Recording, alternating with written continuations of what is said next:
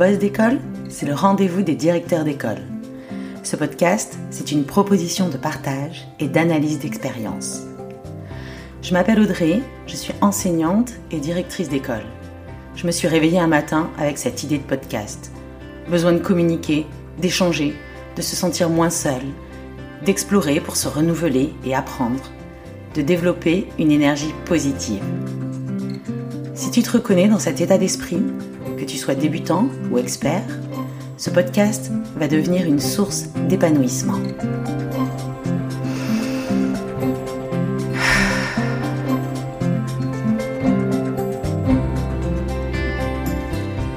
Je vous propose dans cet épisode d'aborder le thème de la communication.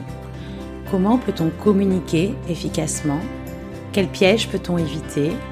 Quelles étapes peut-on suivre? Nous allons voir cela ensemble maintenant. La communication, essentielle mais pas toujours évidente. Je partage avec vous aujourd'hui des réflexions qui sont tirées de mes expériences et de mes déconvenus aussi.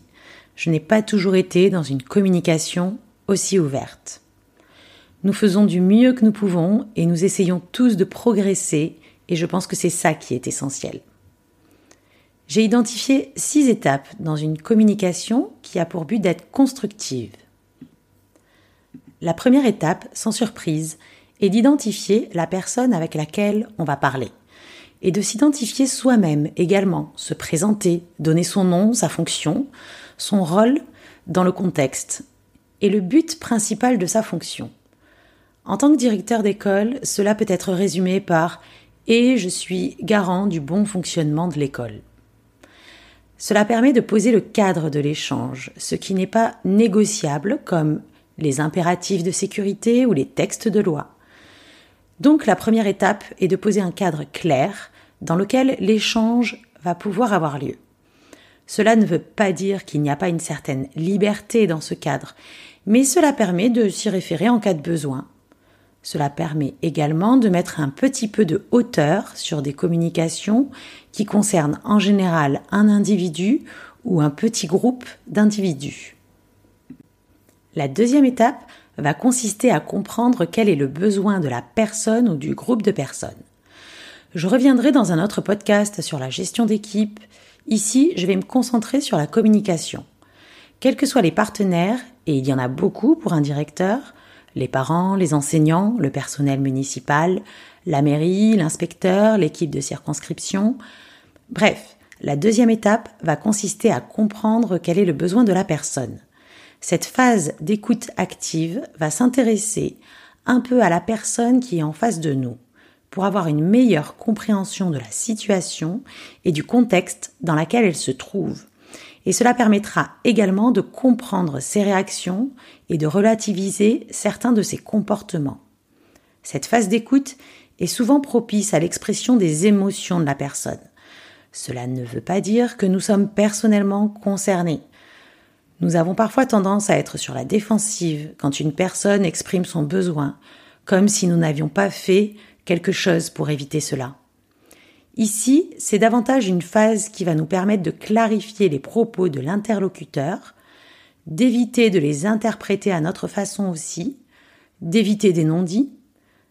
C'est une phase où il peut y avoir de l'empathie, mais où il ne faut pas se laisser envahir pour autant par des débordements émotionnels d'un côté ou de l'autre. La troisième étape consiste donc à identifier les besoins de la personne, les reformuler pour être sûr que nous parlons de la même chose. Je pense qu'il faut être capable, au fond de soi, d'accepter de remettre en question certains fonctionnements, euh, de ne pas être braqué directement, de rester souple, d'entendre le besoin exprimé. Je parle volontairement ici de besoin et non pas de demande. Je donne un exemple euh, au hasard d'un parent qui demande un compte-rendu de la journée de son enfant, chaque jour sur le cahier. Il s'agit d'une demande. Elle est difficilement réalisable par l'enseignant, car elle suppose, si elle est acceptée, qu'elle puisse être faite pour les 25 autres élèves. Par contre, le besoin identifié, c'est que ce parent a besoin d'être rassuré. Il a du mal à lâcher prise sur ce que fait son enfant sans lui. Il a besoin d'avoir un retour à un moment donné. Nous ne pouvons pas répondre à toutes les demandes, mais nous pouvons apporter des réponses à des besoins. Et nous arrivons donc à notre quatrième étape. De quelles ressources je dispose pour répondre aux besoins de cette personne? De quelles compétences cela relève-t-il? Est-ce de l'organisation et de la sécurité? À ce moment-là, je suis directement concerné, la mairie aussi pour les locaux. Cela relève-t-il d'un aspect plus scolaire, social, médical? À qui vais-je pouvoir faire appel pour répondre à ce besoin?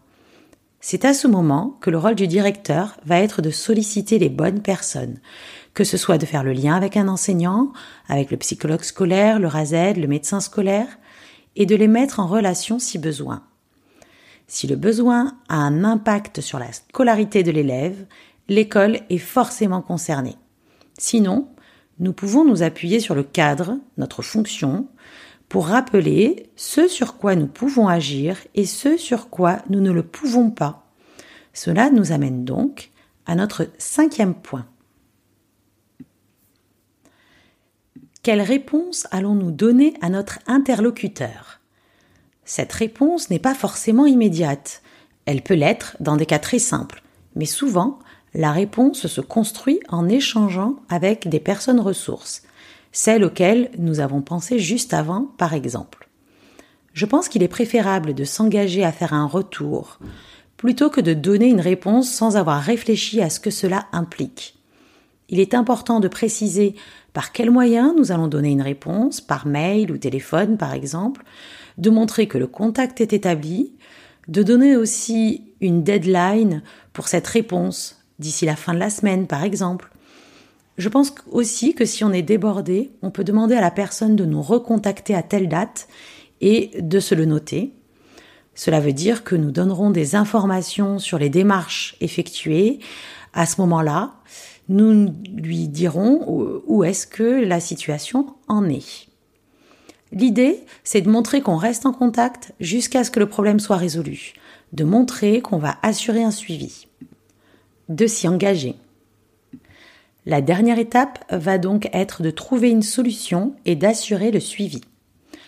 Pour assurer le suivi, quand c'est un peu chaud, je note la teneur des échanges sur un document, les dates, euh, les interlocuteurs. Ça me permet de m'appuyer dessus pour y retravailler à un autre moment, euh, de communiquer aussi de façon fiable avec les partenaires mm, et même aussi parfois de rappeler euh, ce qui avait été dit euh, certaines problématiques sont suivies sur plusieurs années. Enfin, le temps consacré à trouver une solution va dépendre également de la gravité de la situation. On ne peut pas non plus se laisser submerger ou envahir par tout. Il faut savoir relativiser.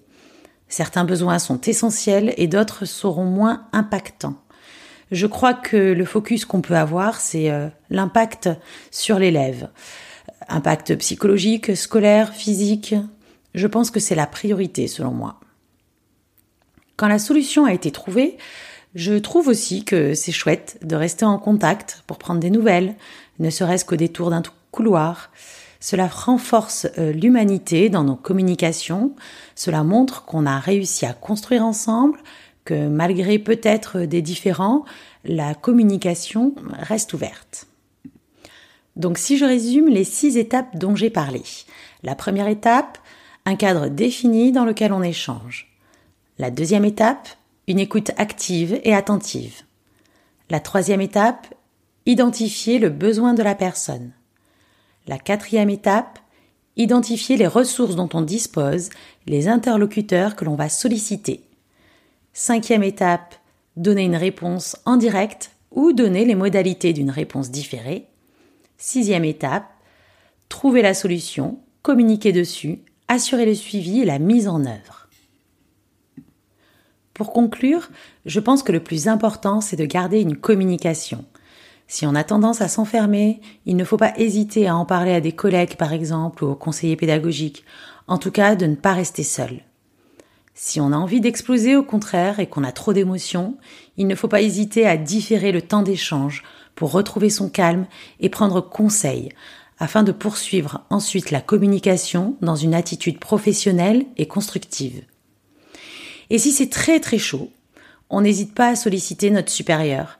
Il sera au courant de toute façon, alors autant échanger avec lui pour trouver des solutions. Il faut le voir comme un soutien. Il a une vision d'ensemble et du recul sur les situations. Et si ce n'est pas le cas, on ne pourra pas nous reprocher de ne pas en avoir parlé. Il faut penser à se protéger aussi. J'espère que cet épisode vous aura donné quelques clés sur la communication. Elles sont le fruit de mon expérience et n'engagent que moi, mais j'espère sincèrement que cela vous sera utile d'une manière ou d'une autre. Je vous remercie d'avoir écouté cet épisode et je vous invite à laisser des commentaires. C'est hyper important pour moi. Dans la communication, on a besoin de feedback. Ça me motivera vraiment. Des commentaires constructifs, hein, si possible. Et dites-moi les sujets que vous souhaiteriez que j'aborde aussi. Dans le prochain épisode, je parlerai de la gestion d'équipe. Je trouve cette thématique intéressante et Adrien nous en avait parlé lors du premier épisode de ce podcast. J'ai envie de rebondir dessus. Je vous souhaite à tous moult communication riche et constructive. À bientôt!